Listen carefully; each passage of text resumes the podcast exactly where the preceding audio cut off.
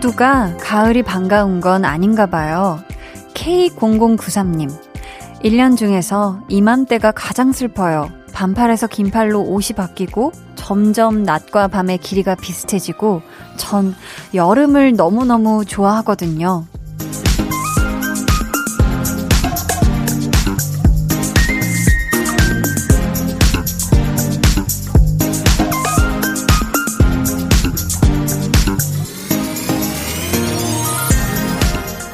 내가 좋아하니까 혹은 내가 좋아하지 않으니까 나의 감정에 따라 다른 사람도 그러할 거라고 믿어버리는 경우가 종종 있잖아요. 같은 마음이길 바랄 수는 있어요. 하지만 다른 것을 이해할 줄도 알아야겠죠. 모두의 취향일 수는 없겠지만 적어도 지금 함께 해주시는 여러분에게는 꼭 맞는 두 시간이길 바랍니다. 강한나의 볼륨을 높여요. 저는 DJ 강한나입니다.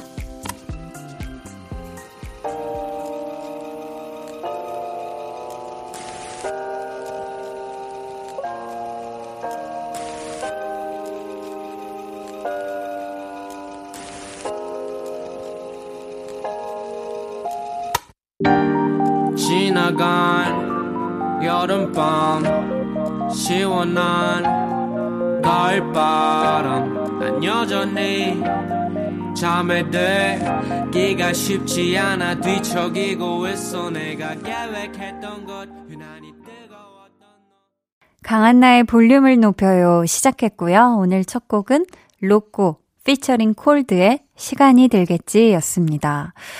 아, 계속 가을이 오나봐 오나봐 하다가 이제는 아, 가을이구나 하는 그런 진짜 인정을 하게 되는 정말 완연한 이제 딱 가을의 시작인 것 같은데요. 저는 사실 사계절 중에는 봄을 가장 좋아하고, 음, 그 다음은 거의 비슷비슷한데, 그래도 저는 가을보다는 여름이 좋은 것 같아요. 왜냐면은 저는 약간 그 가을에 그 추워지고, 추위를 또 많이 타서 추워지고, 그 막 낙엽이 떨어지는 걸 보면 영 뭔가 네, 그걸 되게 좋아하시는 분들도 있는데 저도 와 예쁘다 하다가 이제 갑자기 나무가 앙상해지면 약간 뭔가 음 약간 이렇게 되는 그런 게 좀 있는 것 같아요. 네. 근데 뭐 다 다른 거죠. 나와 같은 것을 좋아하고 또 나와 같은 것을 싫어하는 이런 같은 취향, 같은 코드인 사람을 만나면 되게 막 반갑기도 하고 아니면은 좀 좋아하는 사람이 있다 하면은 은근히 같은 마음이길 바라는 경우도 있죠. 근데 그런 건 지극히 개취잖아요, 개취. 개인적인 취향.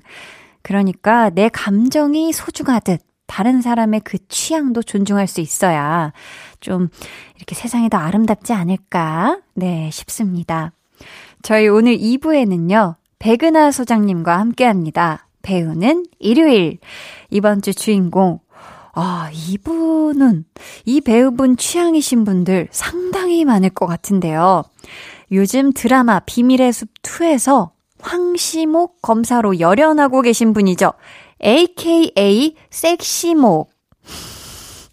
네, AKA 섹시목. 영화, 드라마, 뮤지컬 모든 분야에서 인정받고 있는 갓승우 배우 조승우 씨 이야기 나눠보겠습니다. 기대해 주시고요. 그럼 저는 매일 볼륨 취향을 제대로 저격하는 광고 후에 다시 올게요.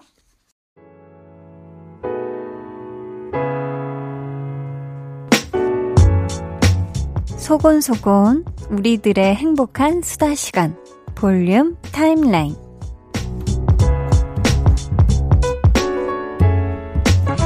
네, 오늘도 저와 함께 소곤소곤 이야기를 속닥속닥 나눠주실 분들이, 아, 여기 있네요. 박미연님께서요. 용돈만 주면 엄마에게 쪼르르 가져다 주는 8살 조카. 귀엽기도 하고 짠하기도 해서 깨톡으로 편의점 상품권 보내줬어요. 마음껏 쓰라고 했더니 엄청 좋아하네요. 그 모습을 보니 뿌듯뿌듯합니다. 하셨습니다. 아유, 귀여워. 아, 용돈을 그대로 엄마에게 가져다 주나요? 저는 어렸을 때 그 친척 어르신분들께 용돈 받으면 다 제가 썼는데. 아, 이게 다 다르네요. 이게 또 집안마다 또 스타일이 달라가지고, 제 친구들 중에서도 뭐, 이렇게 절해서 뭐 추석이나 설날 때 세배하고 나서 용돈 받으면 다 부모님께 드려야 되는 친구가 있었어요. 맞아요. 아, 어떻게 이렇게 편의점 상품권 깨톡으로 보내준 거는 조카가 쓰겠죠. 그쵸? 이것도 엄마 편의점 상품권 왔어요 하면서 보내주진 않겠죠. 부디 우리 조카가 그걸로 만난 거, 음, 사서 먹었으면 좋겠네요. 아우, 귀여워. 차영호님은 엄마가 가래떡을 뽑아오셨는데요. 따끈따끈하고 부들부들한 가래떡을 꿀에다 찍어 먹으니 천국의 맛이네요. 한디도 이 맛 아시죠? 하셨는데, 아, 그쵸, 알죠. 근데 저는 또 가끔 이 꿀 먹었다가 이 목이 간지러운, 목, 목구멍, 네, 목구멍이 간지러운 적이 좀 있어가지고, 아, 이게 맛은 알아요. 저도 이 꿀맛. 아, 꿀맛은 진짜 꿀맛이기 때문에. 사실 탄수화물 플러스 꿀 이런 건 또 정답입니다. 음, 꿀은 뭐 빵이랑 만나도 맛있고 떡이랑 만나도 맛있고 이건 진짜 그쵸 영호님 네 이 맛 알죠 저. 9977님은 아내가 둘째를 출산해서 산후조리원에서 생활하고 있어요. 코로나19 때문에 면회를 못하는지라 아내도 둘째도 너무너무 보고 싶네요. 아내가 볼륨 애청자라서 방송 듣고 있을 텐데요. 한디가 제 마음 좀 전해주세요. 하시면서, 지원아, 꿀차라, 사랑해, 보고 싶어. 라고, 와, 이렇게 보내주셨습니다. 아내분, 듣고 계신가요? 네. 지원아, 꿀차라, 사랑해. 자, 저희 그럼 노래 듣고 볼륨 타임, 뭐? 볼륨 타임라인 이어가 볼게요. 폴킴의 New Day.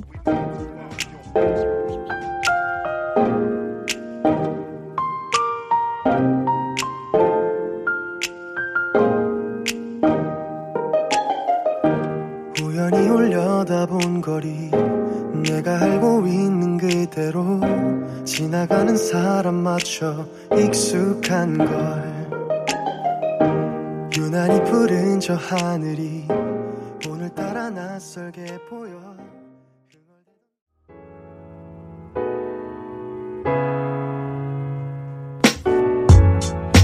폴킴의 뉴데이 듣고 오셨고요. 7762님께서 얼마 전에 한디가 그런 이야기를 했잖아요. 볼륨이 하루의 일부가 되었으면 좋겠다고요. 제가 몇 분 전까지 다른 일을 하다가 어? 볼륨 방송 시간이다 하면서 부랴부랴 콩 어플을 틀었답니다. 볼륨과 한디 진짜 제 하루의 일부가 됐어요. 라고. 아, 감동이네요. 진짜. 사실 이렇게 저는 뭐 이렇게 매일매일 방송이 이렇게 되고 있지만 사실 이걸 매일매일 챙겨 들으시는 분들이 너무너무 더 대단하다는 생각을 해요. 진짜 하루의 일부가 되는 거잖아요. 아, 매일매일 저와 이렇게 하루에 두 시간을 함께 해주셔서 너무너무 감사합니다. 진짜. 음, 이성우님께서요. 한디, 저 고민이 있어요. 요즘 딸들이랑 의사소통이 안 돼요. 대화를 시도해보려고 해도 자기들끼리만 이야기하네요. 딸들에게 어떻게 다가가면 좋을까요? 하셨는데, 음, 아, 그쵸. 이건 좀 어려운 부분이네요. 이게 의사소통이 안 된다. 근데 과연 이 따님이 진짜 대화하고 싶은 주제로 다가갔는지, 아니면 좀, 좀 전혀 딸들이 관심이 없는 지금 주제로 이야기를 하고 싶은 건지, 이게 이거에 따라서 조금 다르지 않나요? 이게 뭔가 요즘 딸들의 관심사가 뭔지 제일 알아내시는 게 좋지 않을까? 네. 음, 최병성님은 아내와 아이들과 함께 베란다에 모여서 라디오 듣습니다. 같이 들으면 힐링이 따로 없어요. 우리 애들이 한디한테 전해달래요. DJ 목소리가 너무 좋다고 웃음 웃음. 부끄부끄. 네, 제가 부끄부끄 하네요. 병성님, 네. 이 베란다에서 요즘 또 라디오 듣기 좋은 그런 날씨 아닙니까? 그쵸? 아이들과 함께 또 아내와 함께 온 가족이 오손도손 라디오 듣는 시간. 같이 어떻게 웃는 포인트 비슷한가요? 전 이게 좀 궁금하네요, 갑자기. 아무튼 오늘도 저와 함께 뜨끈한 밤 같이 보내요. 그럼 저희 이쯤에서 노래 듣고 오겠습니다. 백예린의 우주를 건너.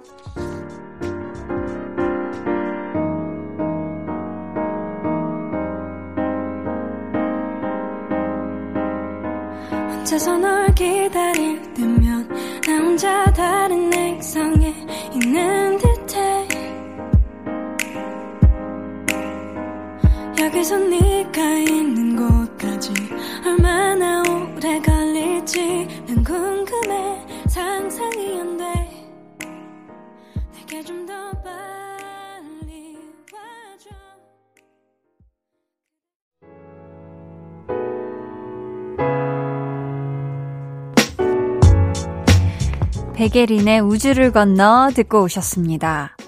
아, 2558님이요. 어, 퀴즈를 갑자기 내시네요. 갑자기 분위기 퀴즈. 한디, 이거 맞춰보실래요? 10살 아들이 낸 아재 개그인데요. 발 중에 향기 나는 발은 무엇일까요?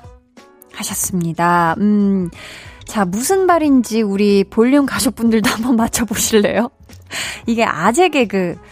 아재 개그인데 발 중에 향기 나는 발. 음, 강아지 발 아니겠고, 한나, 아, 한나가 아니라 네 발 아니겠고, 이게 뭘까요? 발레 또 아니겠고. 어, 정답은 꽃다 발. 네, 아, 10살 아들이 딱 내는 귀여운 수준의 아재 개그였습니다. 근데 10살 아들인데 왜 이 감성을 가지고 있는 걸까요? 아, 근데 요즘 또 이 아재 개그가, 그쵸. 굉장히 많이 또 아재 개그, 아재 개그 해서 많죠. 어, 지금 이것도 맞춰볼래라고 저희 작가님이 논리적인 사람이 총을 쏘면? 논리적인 사람이 총을 쏘면 네 글자? 빵, 빵이야, 빵. 모르겠는데, 논리적인, 논리야 놀자, 이건 아닌데. 논리적인 사람이 총을 쏘면 뭐, 뭔지 아세요, 여러분? 네 글자로? 아, 이, 이런 거구나. 논리적인 사람이 총을 쏘면 네 글자로 여러분, 타당, 타당. 타당하네요. 타당한 말이었어. 어, 이건 약간 우리 어렸을 때 막, 넌센스, 넌센스 막 문제집 이런 거 있었던 것 같은데. 브래드 휘트 님께서요. 친하게 지내던 회사 후배가 퇴사하더니 연락이 뜸하길래 내심 서운했는데요. 알고 보니 이직한 회사를 또 그만뒀다고 하네요. 그것도 모르고 서운해한 게 너무 창피하더라고요. 얼마나 속상할까요? 미안하다, 후배야, 라고. 아, 그쵸. 이게 또, 이게 뭐 회사 관련해서 회사를 또 이직한 회사를 그만뒀으니 회사 후배가 좀 얘기가 하기가 좀 그랬을 수 있죠. 그쵸? 우리 브래드 휘트님, 괜찮아요. 몰랐으니까. 음, 몰랐으니까 괜찮아요. 음, 그 후배랑 좀 시간 되면은 또 괜찮아지면 밥이라도 한 끼 먹는 게 어떨까 싶습니다. 저희 그럼 노래 듣고 2부에 돌아올게요. 지난 금요일에 출연했던 CLC의 헬리콥터 들을게요.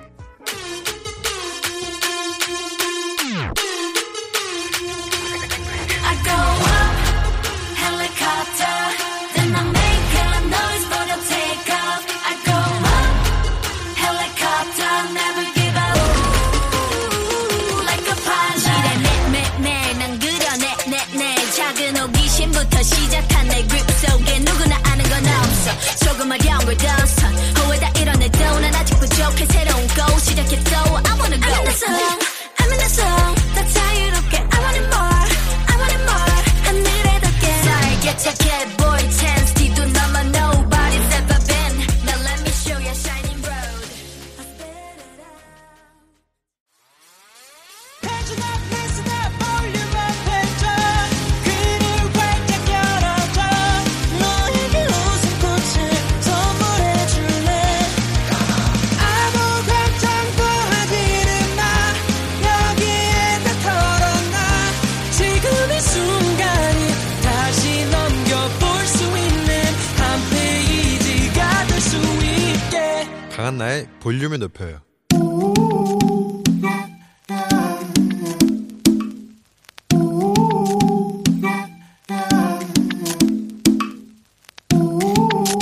볼륨 가족이라면 누구나 무엇이든지 마음껏 자랑하세요. 네, flex. 오늘은 이경수님의 flex입니다. 한디, 저요, 팔 씨름을 엄청 잘해요. 타고난 통뼈에다가 3년 동안 매일 운동을 해서 힘이 세거든요. 팔 씨름 대회 나가서 남자들 다 꺾고 우승한 적도 있답니다. 이것이 바로 통뼈 flex. Oh my god. 우리 순이 순이 경수님. 통뼈로 타고난 것도 요거 타고난 건데 3년 동안 열운 열심히 운동해서 힘을 기르셨다니 그 끈기 대단하다. 제가 DJ의 권한으로 경수님을 볼륨 공식 토르로 임명할게요. 팔씨름의 신 순이 순이 경순 토르 flex.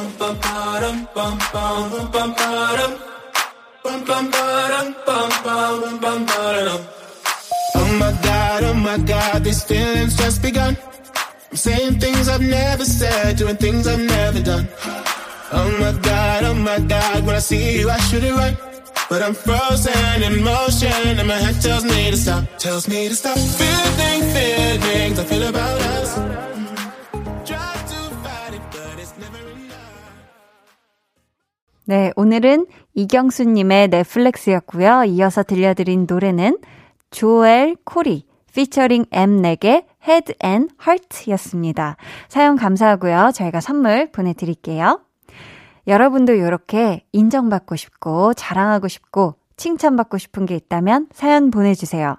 강한나의 볼륨을 높여요 홈페이지 게시판에 남겨주셔도 좋고요. 문자나 콩으로 참여해주셔도 좋습니다. 그럼 저는 광고 듣고요. 배우는 일요일로 백은하 소장님과 돌아올게요.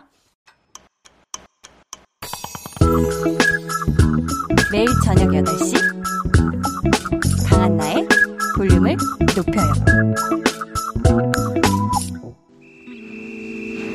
But instead I stand still, heart cracking. Those little curls on the back of his head bouncing as he steps out of my life. 영화 후아유에 이런 대사가 나옵니다. 아지트를 보여준다는 게 무슨 의미인지 알아요? 자기를 좀 알아달라는 거예요. 영화와 드라마라는 아지트로 배우를 알아가는 시간. 배우를 배우는 일요일.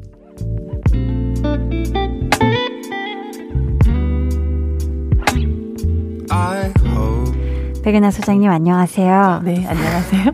오늘 오프닝은 조금 다르지 않았나요? 어, 그러게요. 네. 하지만 그러나 언제나 음, 한디를 요즘 보고 있으면 네네. 음, 연기를 안 해도 먹고 살 수 있겠구나 싶을 정도의 아, 그래요? 뭔가 모든 끼들을 아이고 여기서 또 모든 다또 내리 발산하고 어. 계시는 것 같다는 생각을 합니다. 진짜 아, 존경합니다. 아이고, 아이고, 감사합니다. 또 소장님을 어떤 분인지 알아볼 수 있는 이 아지트. 어떤 공간이 있을까요? 소장님만의 아지트. 저만의 아지트는 네. 배우 연구소라고 쓰고 음. 음. 주 가무 연구소로 종종 바뀌곤 하는 아. 제 연구소죠. 아, 그러니까 그 아지트가 배우도 연구하고, 또 인간에 대해서도 연구하고, 네. 그렇죠. 사람에 다양한- 대해서도. 다양한 주종도 연구하고 음. 뭐 이렇게 요즘 특히나 요즘 같은 때는 네. 많은 사람들이 모이거나 그러지 못하잖아요. 맞아요. 그래서 몇몇 소수의 친구들이 식당을 음. 갈 수도 없고 술집을 갈 수도 없고 그쵸. 카페에서 수다를 떨 수도 없고 뭐 음. 이러다 보니까 음. 그냥 제 연구소로 삼삼오오 모여들어서 거기서 뭐 진짜 차도 마시고 아, 커피도 좋다. 마시고 술도 마시고 기타도 어. 치고 와, 노래도 기타도 부르고. 쳐요? 네, 뭐 그러면서 아. 노는 공간입니다. 오히려 뭔가, 어쨌든 약간 그 코로나 19 때문이긴 하지만, 음. 뭔가 옛날 감성으로 돌아간 것 같은. 아주 복고 복고합니다. 그런데요. 약간 기타 치고 차 마시고 밤 되면 술 마시고 약간 조개 껍질. 묶어 그녀의 목에 약간 걸고. 진짜 이러다 보면 그것까지 하, 하게 될 그런 노릇인데 네. 아지트처럼 편안하고 음. 아늑한 이곳 배우는 일요일 저희가 앞에서 언급한 후아유의 주인공이기도 한 오늘의 배우 목소리로 먼저 만나볼게요. 박무성 씨는 빚더미만 남기고 떠났는데 정말 그렇게 절절하십니까? 그런 분이 사망 당일에 바로 상속 포기를 하세요? 검사님, 무슨 말씀하시는 거예요? 빚 변제받을 국리부터 한 거 아닙니까? 내 집은 지키고 아, 진짜. 동생분한테 확인해봤더니 그날 잔치 같은 건 없었다고 하던데요. 사건 발생 시각에 어디에 계셨습니까? 같이 계셨잖아요. 집에 오는 길에 만나셨다면서요. 동생이 집이 아니고 남의 집 잔치 일해주러 갔다가 거기 연락처 주시죠. 검사님. 연락처 주시죠. 어, 장면이 꽤 기네요, 그쵸? 그렇죠. 왠지 연락처 줘야 될 것 같은. 확 빠져들었어요, 진짜. 방금 들으신 목소리 드라마 비밀의 숲의 한 장면이었고요. 지금 들으신 목소리는 조승우 배우입니다. 네, 요즘 시즌 2로 돌아온 비밀의 숲의 황시목 검사의 아, 얼굴 표정은 절대 바뀌지 않고 있지만 네. 마음속의 감정은 음. 오르락 내리락 여러 어, 방식으로 바뀌고 있는 되게 희한한 연기를 하고 계신 조승우 어. 배우입니다. 최근 정말 안방극장을 뜨겁게 달구고 있는 비밀의 숲 시즌 2에서 활약 중이시죠. 황시목 검사님. 조승우 배우가 출연한 작품 저희가 간략하게 알아보고 갈게요. 음악 주세요.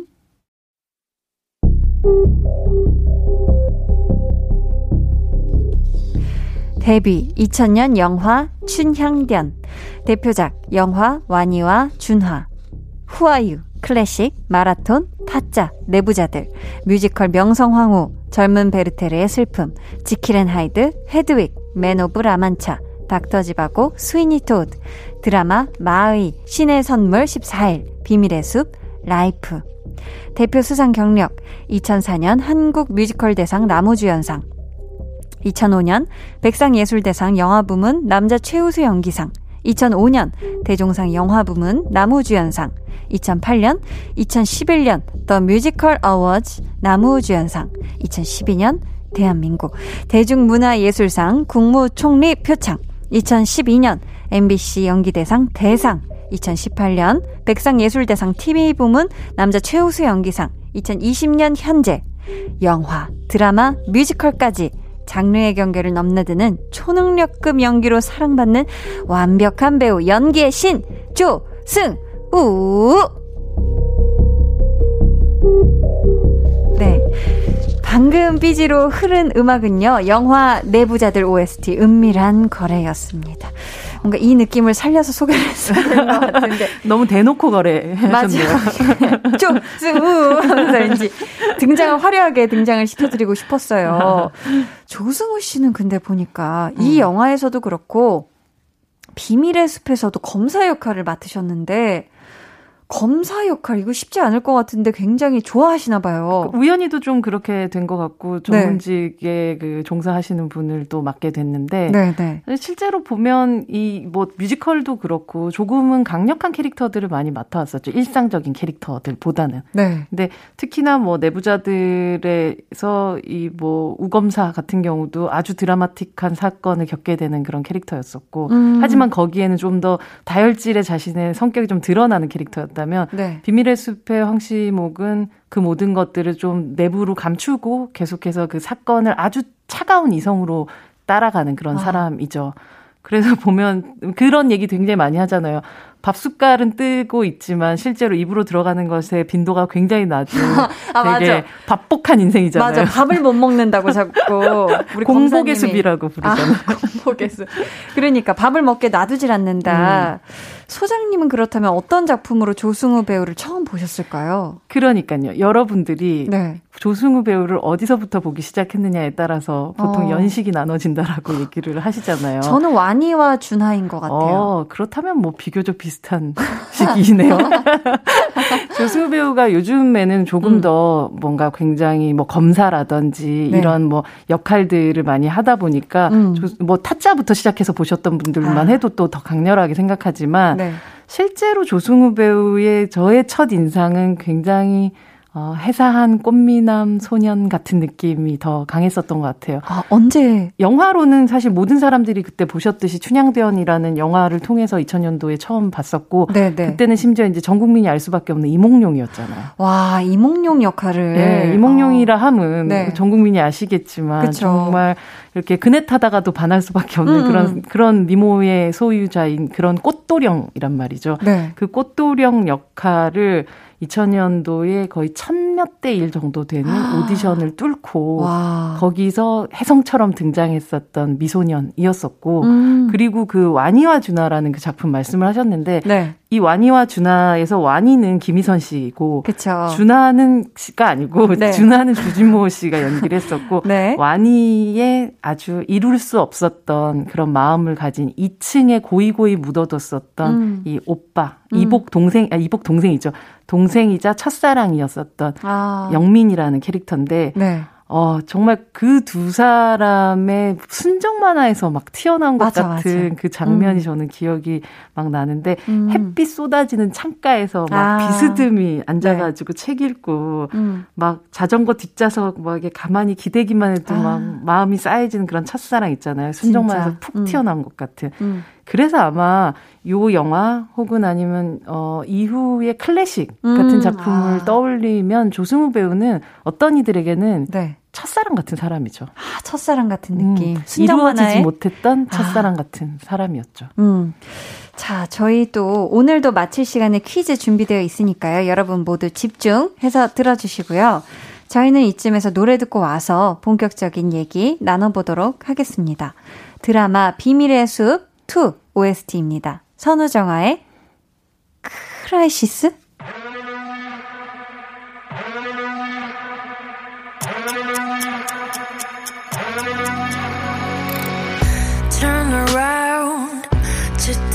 안개 넘어 비춘 red light Look around 의미 없는 말들의 숨은 sign 애써 담담한 듯다 가라앉은 침묵만 다시 선우정아의 크라이시스 듣고 오셨습니다. 오늘의 배우 조승우 씨에 관해 이야기 나눠볼 텐데요. 우리 백은하 소장님께서 조승우 배우 팬분들 사이에서 조승우 배우에 대한 포인트를 기가 막히게 잘하는 분이라고 호평이 굉장히 자자하시던데요.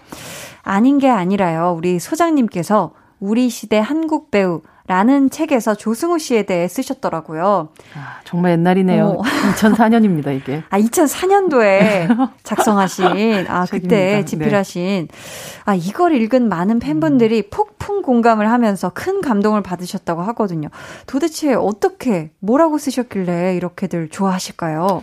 뭐, 뭐, 특별히 제가 뭐 포인트를 잡았다기보다 그 네. 시절의 조승우라는 배우는 너무너무 반짝이면서 한 해 한해 다른 방식으로 커가던 그런 배우였었고, 네. 앞서 말씀드렸었던 이 춘향전이라는 작품부터 시작해서 조금은 청춘 스타 같은 느낌으로 또 가다가도 인권택 감독의 하류 인생이라는 음. 조금은 독특한 선택들도 하긴, 하던 그런 시기였었던 거죠. 네. H란 작품에서는 또, 어, 어쩌면 좀 연쇄살인범 같은 좀, 그, 남자 배우들이 보통 또, 이게 흔히 지나가는 음. 그런 단계도 밟기도 하고 음. 하면서 하나하나 조금씩 자신의 영역을 키워나가던 그 시절의 조승우 배우를 보면서 이 사람 결코 작은 배우가 아니구나. 아. 키도 사실은 보면 몸집도 작은 편이고 눈도 좀 작은 편이고 음. 키도 작은 편이고 발도 작고 손도 작아요. 음. 근데 이 사람 자체를 딱 앞에서 보면 왜소해 보이지가 않는 거예요. 아. 너무너무 큰 사람처럼 느껴졌었던 그런 기억이 나서 네. 그 부분에 대해서 좀 썼던 기억이 나네요. 어, 이렇게나 또 조 잘 알이신 조승우 배우에 대해 잘 알고 계신 네. 백은하의 사적인 정의 저희 한번 들어볼까요? 배우 조승우는 눈보다 빠른 손을 가지고 있는 배우다.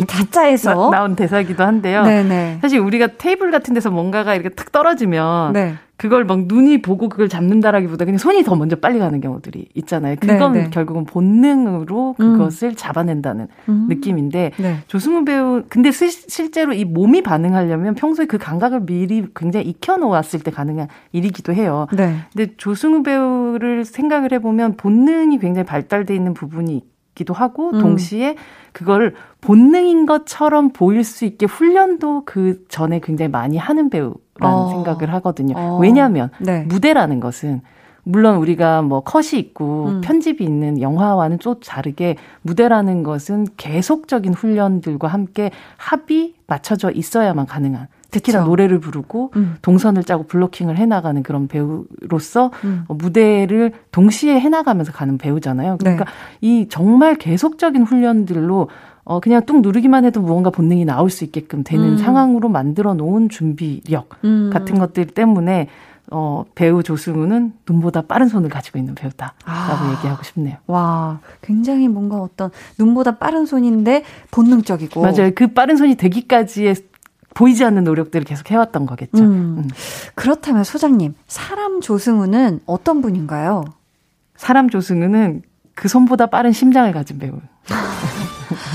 그렇다면 잠깐만 봐요. 눈보다 빠른 손인데 손보다 빠른 심장이면 이게 어떤 심장인가요? 타고난 다정함 같은 것들을 가진 사람, 누구를 케어하고 아. 네. 음. 그리고 잘 살피고 좋게 좋게가 아니라 그냥 빠르게 얘기하자면 눈치가 빠른 사람이고 어. 그렇기 때문에 주변 사람들의 마음들도 잘 살피는 그런 사람인데 어. 이거는 제 피셜이라기보다 네. 요즘 그, 그 비, 비숲을 같이 함께 하고 있는 그 배우, 배두나 배우의 증언이기도 해요. 아. 이렇게 사랑스러운 사람 처음 봤다. 아, 그래요? 이렇게 다정다감하고 사랑스러운 최고의 파트너다 라는 어머, 어머. 얘기를 1편과 2편에서 계속 이어서 얘기를 하고 있어요. 다정다감하고 사랑스럽기까지. 네, 굉장히 그런 좀 애완견 같은 어 반려견 같은 매력을 반려견 좀 보이고 어. 있, 있으시다고 하더라고요. 아, 그래요?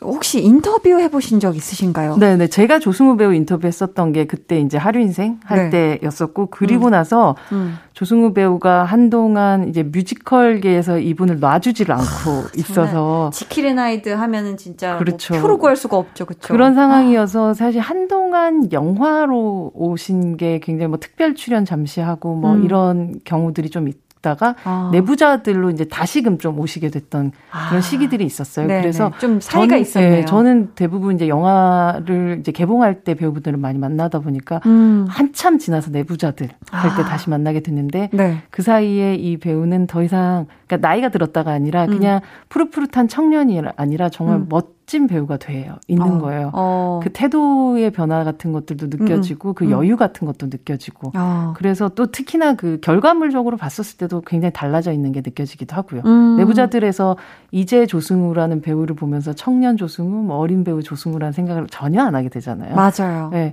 거기서 이병헌 배우하고 실제로 나이 차이는 한 10년 정도 차이가 나는데도 불구하고 음. 두 사람이 만들어내는 케미 안에서는 정말 막상 막하의 케미를 또 보여주게 되죠. 아, 저는 그 조승우 선배님 보면 뭔가 그 차가운 물 속에 네. 잘 깎아진 달궈진 뜨거운 돌을 딱 떨어뜨렸을 때 그가 뭔가 그 차가움을 착한 약간 그 뭔가 그러면서 차가운 물도 같이 주변에 있고 착 튀기는 그 뭔가 뜨거움이 그러면서 쇠는 더 강해지고. 아, 그 뭔가 그 핵 같은 게 뭔가 있으신 그런 아, 느낌이에요. 보통 사람은 아닌 것 같아요. 아. 보통 사람, 뭐, 물론 뭐, 배우분들 중에서 그냥 보통 사람은 그 배우의, 네. 어, 거- 권위, 권자에 음. 앉지도 못하겠지만, 음. 조승우 배우는 아까 제가 말씀드렸던 대로 작은 사이즈의 사람이 아닌 거예요. 진짜 그 네. 파장이며 그 네. 내면에 가지고 있으신 또 에너지가 특히나 뮤지컬, 영화, 네. 드라마, 이 모든 곳을 출연하는 사람들은 있어도 음. 그 모든 세계 장르 뭐 매체를 제패하는 사람은 잘 없거든요. 그렇죠. 근데 뮤지컬이면 뮤지컬, 영화면 영화, 그리고 드라마면 드라마, 그 모든 장르 뭐 매체 안에서 다 제패한. 다 제패한 그 보기 드문 배우죠. 갓승우. 오늘 배우는 일을 조승우 배우에 대해 공부하고 있습니다. 저희 2부 마무리하면서 뮤지컬 지킬 앤 하이드에서 조승우 배우가 부른 지금 이 순간. 아, 너무 명곡이죠. 같이 듣고 올게요. 지금 이 순간 지금 여기 간절히 바라고 원했던 이 순간 나만의 꿈이 나만의 소원 이루어질지 몰라. 여기 바로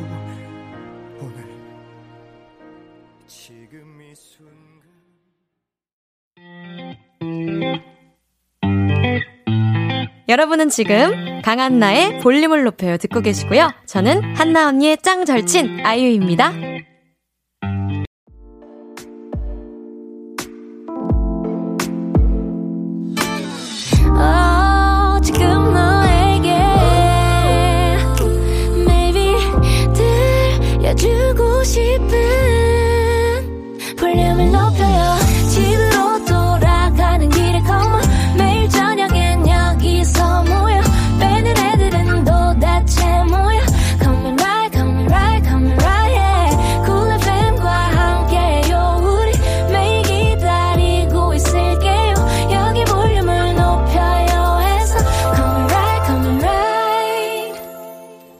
강한나의 볼륨을 높여요. 3부 시작했습니다. 배우는 일요일, 배우연구소의 백은하 소장님과 함께하고 있고요. 오늘의 배우는 조승우 씨입니다. 어, 지금 이 순대간 님께서는 지금 이 순대간. 저는 말 아톤이란 영화를 보고 조승우 배우의 연기에 반해서 그때부터 팬이 되었는데요.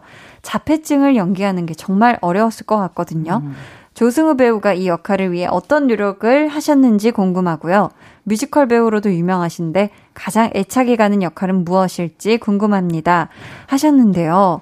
영화 마라톤에서의 연기야 정말 대단했죠. 그랬죠. 이 역할을 위해서 조승우 배우는 어떤 노력을 하셨을까요? 실제로 뭐 그냥 사실 뭐 자폐를 가진 사람을 연기한다는 거에 음. 어떤 음, 전형이 있는 건 아니잖아요. 모든 네. 사람들이 다르듯이 음. 이 영화 속에서 초원이가 앓고 있는 자폐와 그리고 어머니와의 관계와 그가 달리고 싶은 마음과 음. 이것이 하나의 캐릭터를 만들기 때문에 음. 실제로 어, 이 사람이 자폐를 갖고 있으니까 어떤 노력을 한다 이런 느낌보다는 음. 오히려 초원이란 아이가 한 다섯 살 정도의 어, 마음을 갖고 있는 아이기 때문에 네. 이 아이가 세상을 바라볼 때 얼마나 많이 열려 있고 그리고 반응하는가 음. 이 부분에만 더 초점을 맞춘 거죠. 음. 그래서 많은 부분 애드립일 수밖에 없었던 것이 네. 이렇게 어 촬영을 하다가 갑자기 여기서 비행기가 날아가면 으아 비행기 소리가 나네라고 하는 거죠. 음. 그건 대본에 없더라도 아. 왜냐하면 저기서 비행기 소리가 나는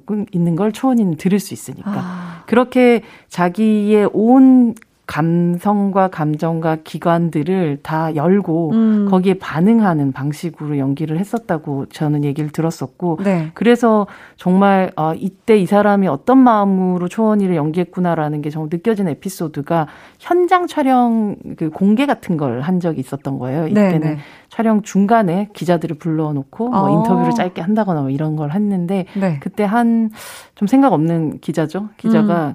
어 약간 자폐아 포즈 한번 취해주세요. 뭐 이런 표현을 쓴 거죠. 아, 그런, 네. 그때 어. 불쾌함을 숨기지 않고 어, 그건 사실 그걸 아니다. 그대로 드러내고 음. 이제 사실 거기에 대해서 조금 화를 내고 나가게 됐었던 그런 에피소드가 굉장히 유명한 에피소드가 있는데 아. 그건 자기가 연기하는 캐릭터에 대한 예의이기도 하고 그쵸. 그것은 마치 왜냐면 지금은 자기가 그 캐릭터의 옷을 입고 있기 때문에 그것에 음. 대한 모욕이기도 하거든요. 음, 음, 음. 그런 부분에 있어서 어 어떤 어떤 과정을 통해서 이 사람이 이 역할을 잘 해냈고 음. 결국은 그 노, 노력이라는 것이 관객들과 어떤 진심으로 만나는가가 음. 이 영화가 500만이 넘는 관객들을 만나서 또 여전히 또 회자되고 있고 얘기되고 있는 음. 이유가 아닐까 싶어요.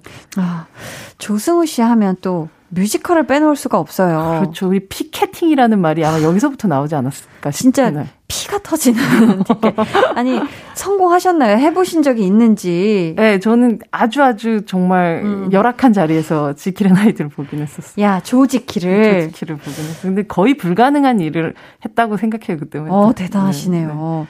그렇다면 조승우 씨는 어떤 역할에 가장 큰 애착을 느끼실까요? 네, 조승우 배우가 그런 얘기 하더라고요. 뭐 헤드윅이랑 뭐 지킬 앤 하이드나 맨 오브 라만차 같은 경우는 매번 이번이 마지막이다라고 생각하면서 또 계속 반복해서 하게 되는 그런 어. 작품이고 본인이 또 많이 큰 애착을 가지고 있는 작품이긴 한데 음.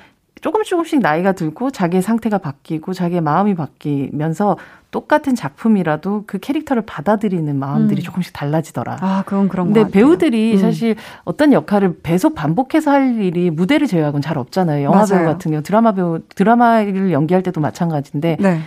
어, 무대 배우들은 그런 경우들이 아주 고전들을 계속해서 반복해서 한 사람이 연기하는 경우들이 있잖아요. 음. 네.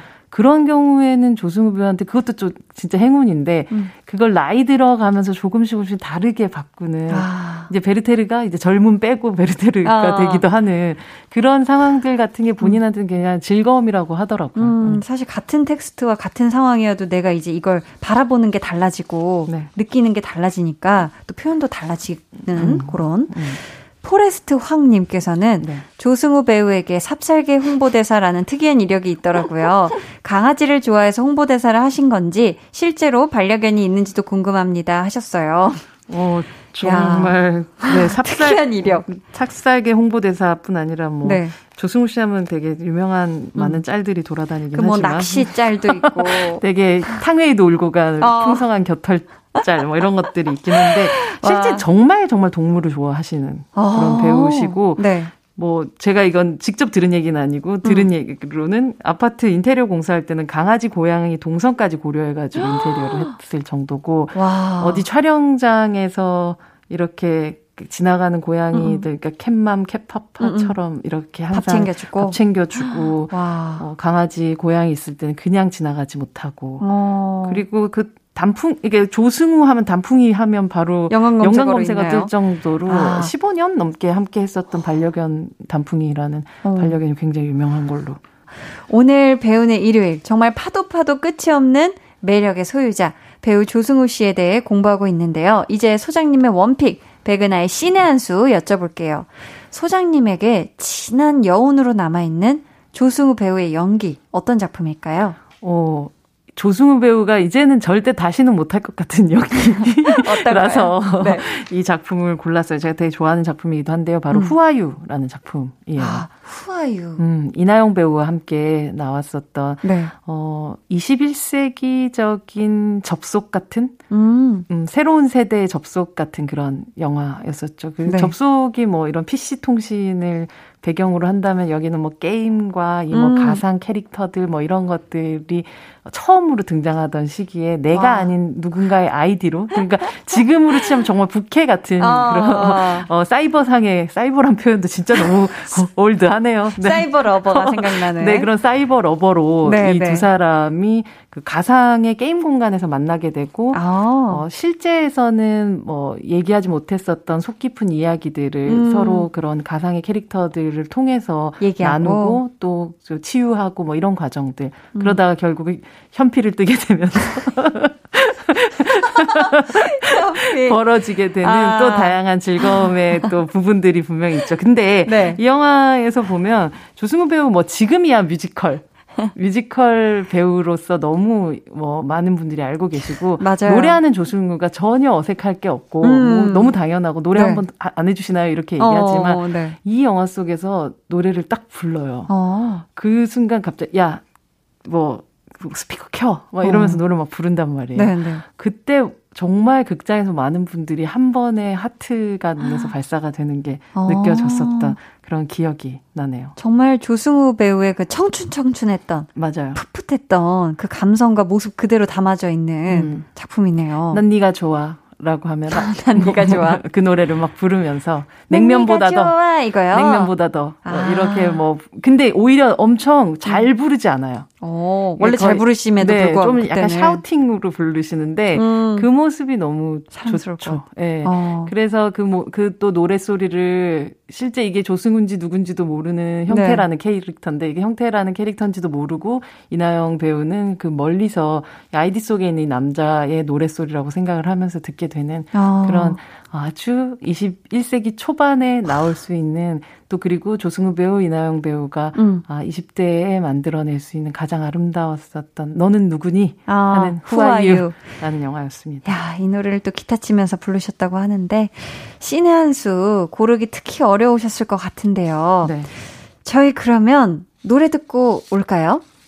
어, 영화 후아유에서 조승우 씨가 기타 치며 부르셨던 노래 같이 듣고 오겠습니다. 긱스의 짝사랑.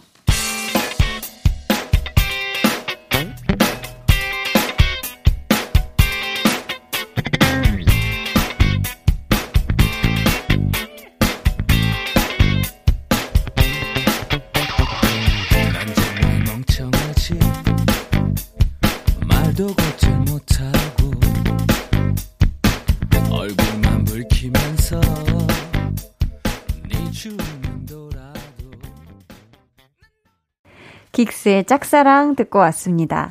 자, 오늘 코너 속의 코너, 백은하의 케미 한수 오늘도 여쭤볼게요. 조승우 배우와 최고의 케미를 보여준 배우 누굴까요? 조승우 배우와 최고의 케미를 보여준 케미 한수. 케미 한수. 내부자들의 이병헌 배우. 와.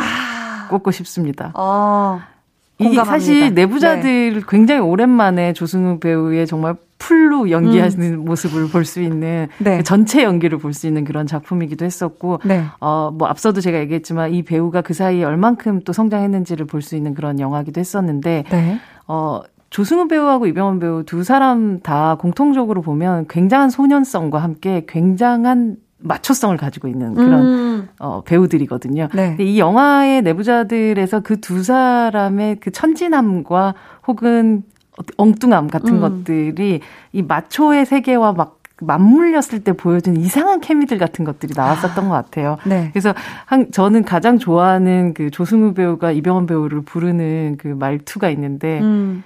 야, 깡패야. 이렇게 부르는 게 있어요. 아.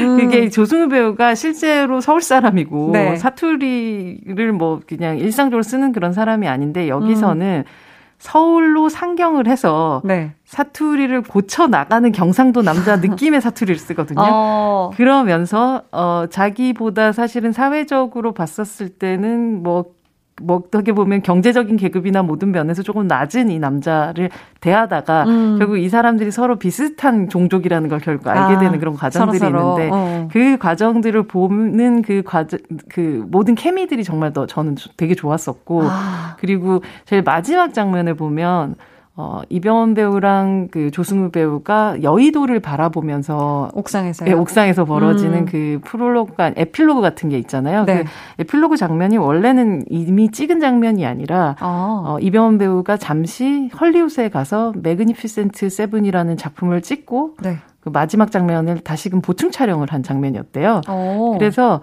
이병헌 배우가 그 사이에 헐리우드에서 되게 떼약볕 아래서 촬영을 서부극을 찍고 나가지고 얼굴이 정말 예, 너무 까매진 상태였던 거예요. 네, 네. 그 순간 음. 그때 이 우검사가 굉장히 애드립으로 음. 아참 얼굴이 먹었네라고 얘기하는 그거는 정말 어. 애드립이었던 거예요. 그냥 진짜 보고 그냥. 네, 근데 찡 이게. 사실 그 뭐 경력적으로 봤을 때 되게 네. 어려울 수 있는 선배기도 한데 네. 그 순간 그 말이 나왔다는 건 두 사람이 그 전에 그것으로 케미가. 인해서 기분 나쁘지 않을 그러니까요. 충분한 케미가 만들어졌고 맞네. 그래서 그 옥상에서 걸어오면서 벌어졌었던 모든 대사가 거의 다 애드립이었던 거예요. 아, 그래요. 네. 그래서 저는 이 장면을 보면서 아, 이 두 사람은 정말 케미가. 엄청난 케미구나라고 어. 생각했었다. 와. 네. 내부자들 재밌게 보셨죠? 아, 저 너무 좋았어요. 영화관에서 너무 재밌게 봤었었는데, 오늘 또 배우는 일요일, 경계를 넘나드는 초능력 배우 조승우 씨에 대해 함께 공부를 해봤습니다.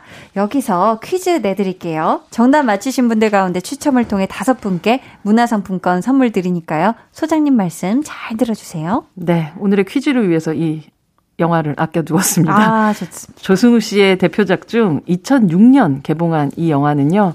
전문 도박꾼들의 짜릿한 승부의 세계를 그리며 음. 지금까지도 큰 사랑을 받고 있죠. 최고의 경지에 오른 전문 도박사를 뜻하는 이 영화의 제목은 무엇일까요? 1번 괴짜, 2번 알짜, 3번 타짜.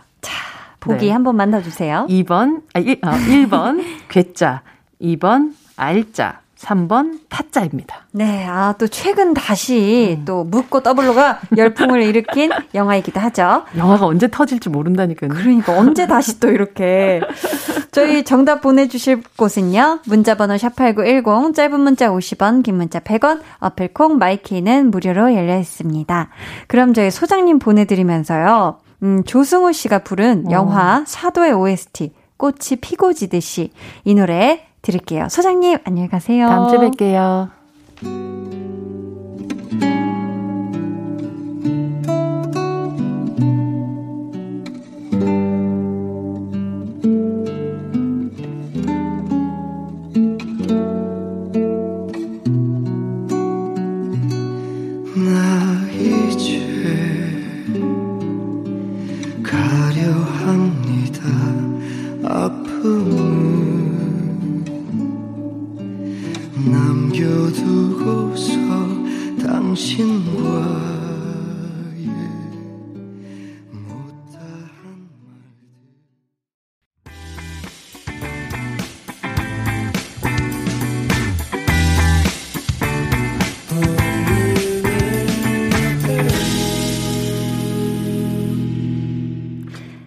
강한나의 볼륨을 높여요. 함께하고 있습니다. 오늘 배우는 일요일은 조승우 배우에 대해 공부해봤는데요. 앞에서 퀴즈 내드렸었죠. 전문 도박꾼들의 짜릿한 승부의 세계를 그린 조승우 씨의 대표작이죠. 최고의 경지에 오른 전문 도박사를 뜻하는 이 영화의 제목은 무엇일까요? 1번 괴짜, 2번 알짜, 3번 타짜. 한 번 더. 1번 괴짜, 2번 알짜, 3번 타짜. 정답은요? 3번 타짜입니다. 그쵸? 정답자 중에서 문화상품권 받으실 다섯 분은요. 방송 후에 강한나의 볼륨을 높여요 홈페이지 공지사항 선곡표 게시판에서 확인해 주세요. 강한나의 볼륨을 높여요에서 준비한 선물 알려드립니다. 반려동물 한바구음 울지마 마이패드에서 치카치약 2종, 천연 화장품 봉프레에서 모바일 상품권, 아름다운 비주얼 아비주에서 뷰티 상품권, 착한 성분의 놀라운 기적 썬바이미 miracle 토너, 160년 전통의 마루코메에서 미소된장과 누룩소금 세트, 화장실 필수품 천연 toilet perfume 푸푸리, 여드름에는 캐치미 패치에서 1초 스파 패치를 드립니다. 노래 들을게요. 볼빨간 사춘기의 좋다고 말해.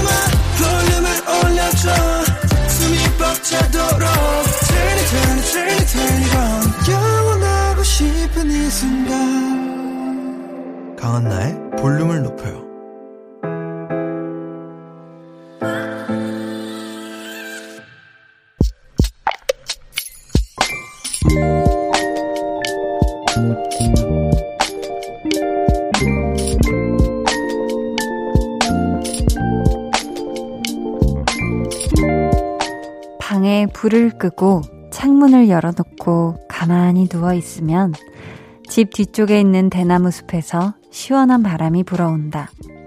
그 바람에 대나무 잎들끼리 부딪히는 소리가 기분 좋게 들려온다. 얼마 전부터는 귀뚜라미 소리까지 더해졌다. 천국이 따로 없다.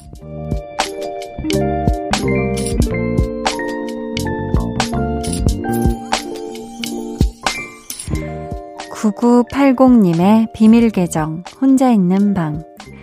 자연의 소리에 귀를 기울이면 평화가 찾아온다.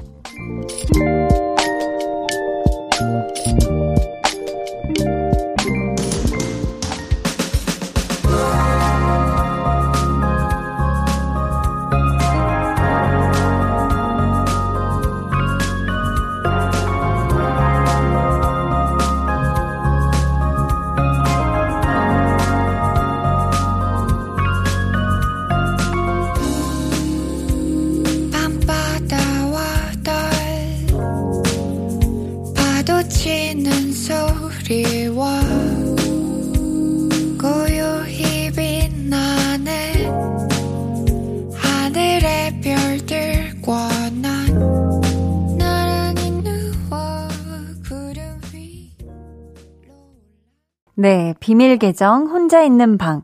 오늘은 9980님의 사연이었고요. 이어서 들려드린 노래 이루리의 깊은 밤, 깊은 바다였습니다.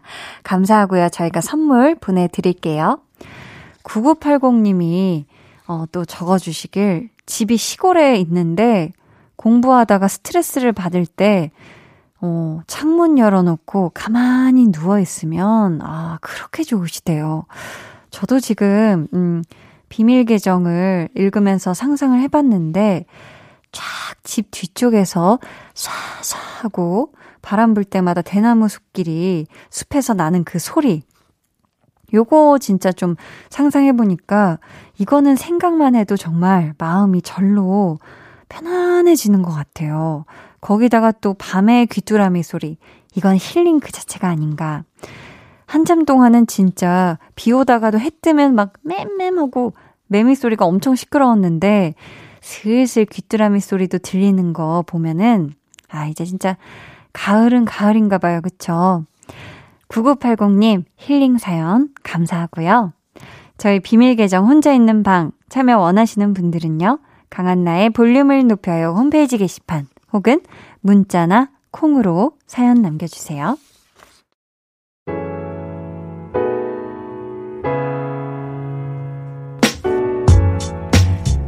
홍주님께서요, 고민 사연을 보내주셨어요. 힘들었던 고등학교 시절, 친하게 지냈던 친구가 있어요. 졸업 무렵 서로 감정 상하는 일이 생겨서 서서히 멀어지게 됐고, 지금은 안 보고 지내는데요. 요즘 그 친구 생각이 많이 나네요. 솔직히 연락해보고 싶은데, 친구의 마음을 모르겠어서 망설이고 있어요. 라고 하셨습니다. 음, 아, 이건 진짜 고민이 되겠네요. 그쵸? 근데 서로 감정 상하는 일이 어떤 일이었는지는 모르겠지만, 아마, 음, 이렇게 뭐가 싸웠던 거는 사실 시간 좀 오래 지나고 나면, 정확히 뭐 때문에 왜 싸웠는지가 잘 기억이 안 나지 는 않나요? 네, 약간 좀 흐려지는 것 같기도 하고, 우리 홍주님도 그렇고, 아마 그 친구분도 아, 뭔가 이렇게 어쩌다 보니까 사이가 멀어졌는데 우리 참 좋았었는데 하고 아쉬움을 같이 가지고 있으실 수도 있고 또 그리울 수도 있거든요. 그리고 어렸을 때 싸운 거라면 또 성인 되고 난 다음에는 아, 그거 진짜 별거 아니었는데 라고 생각이 또 바뀔 수도 있어요. 음. 아, 이건 뭐 섣불리 제가 어떻게 사이가 멀어진 건지 몰라서 정확히 말씀드리기는 좀 그렇지만 많이 연락해 보고 싶으면 음, 한번 먼저 연락해보고 답을 기다려보는 것도 어떨까요? 음. 김재범님께서 안에 따라서 요가를 조금씩 배우고 있어요. 제일 쉬운 동작부터 차근차근 해보는데요. 매트만 있으면 할 수 있는 운동이라 좋네요. 시작한 지 얼마 안 됐는데 몸이 왠지 가벼워진 것 같고요. 꾸준히 해서 어려운 동작까지 도전해보고 싶어요 하셨습니다. 음, 저는 사실 어, 요가를 하진 않지만 배워보긴 했었거든요. 근데 정말 요가는 생각해보면 진짜 다른 도구나 기구 없이 오롯이 내 몸과 호흡과 이런 흐름에만 집중해서 정말 맨몸으로 할 수 있는 그냥 땅과 내 몸만 있으면 할 수 있는 운동이라서 정말 좋은 운동인 것 같고 또 대단한 운동이라는 생각을 하거든요. 우리 재범님이 아내분 가르쳐 주시는 거 잘 따라해서 진짜 말씀하신 것처럼 어려운 동작까지 척척하는 그날까지 네, 파이팅 하시길 바라겠습니다. 1311님께서는 막내딸 집에 와 있어요. 코로나19 때문에 5월부터 못 보다가 오랜만에 만나니 너무 반갑고 좋네요. 막내딸이 결혼해서 아이 엄마가 된 게 아직도 실감이 안 나요. 세월은 왜 이리도 빠른 걸까요? 정희야, 엄마가 많이 많이 사랑한다 하셨습니다. 음. 그쵸. 이 또 집에서 막내딸은 느낌이 더 유난히 좀 아가 취급을 받는 것 같아요. 뭔가 괜히 막 부모님이 생각했을 때도 괜히 약간 아픈 손 같은 느낌 있죠. 왠지 막 막내라서 막 많이 못 챙겨준 것 같고. 근데 사실 또 막내들이 사랑을 또 뭐 듬뿍 받는 것 같거든요. 그 특유의. 네. 그래서 막, 어, 또 이게 지금 1311님이 막내딸이 막 결혼도 하고 아이 엄마도 되고 해서 정말 또 감회가 새로우시고 막 우리 애기가 이런 생각이 드실 텐데, 아, 우리 또 정희 님도 우리 엄마 많이 많이 사랑할 거예요. 음. 그럼 저희 노래 한 곡 듣고 올까요? 김영현님의 신청곡입니다. 제이레빗의 넌 언제나.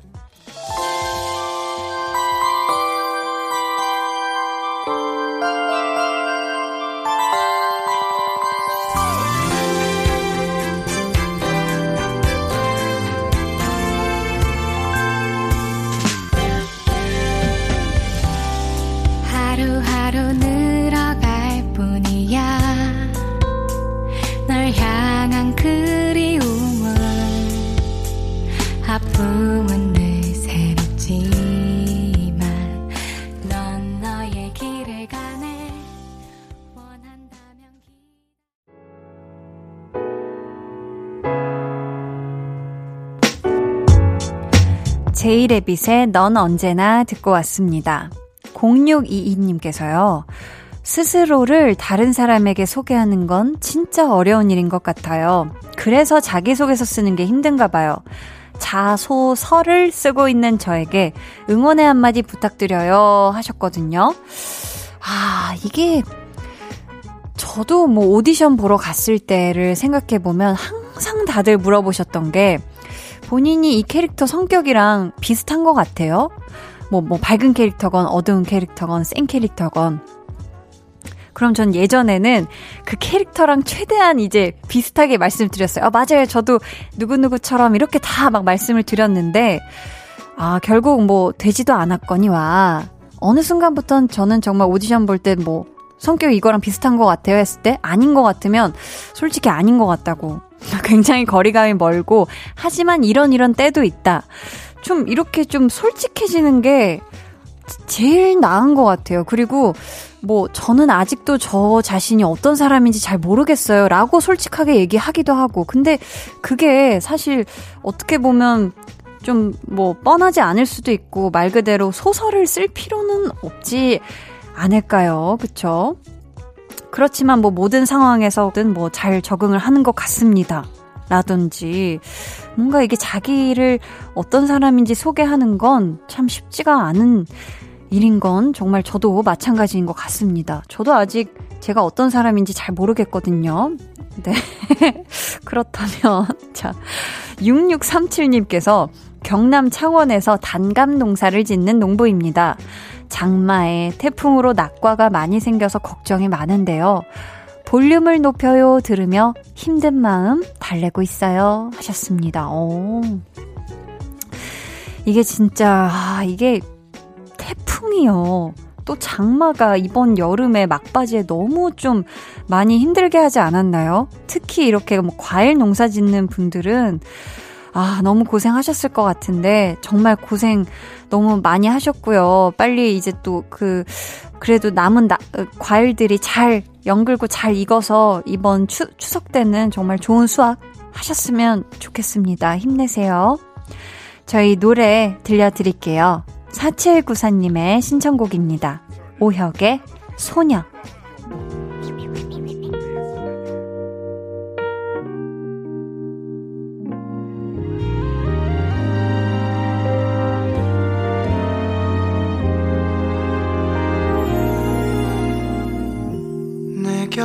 곁에만 머물러요. 떠나면 안 돼요. 그리움 두고 먼 남은 해와 달 너와 나 우리 둘 사이 있어 줘 밤새도록 해가 길면 맘을 열어줘 그때는 꼭 안아줄게 강한나의 볼륨을 높여요.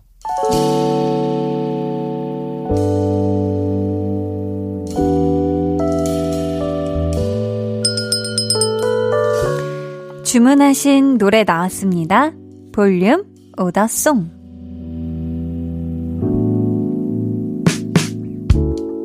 볼륨의 마지막 곡은 미리 예약해주신 분의 볼륨 오더송으로 전해드립니다. 오늘은 테리우스님. 올여름은 장마와 폭염, 태풍 때문에 우울했어요. 그래도 시간이 지나가니 가을이 오네요. 사계절이 있어서 참 다행입니다. 이 가을이 아주 길었으면 좋겠습니다.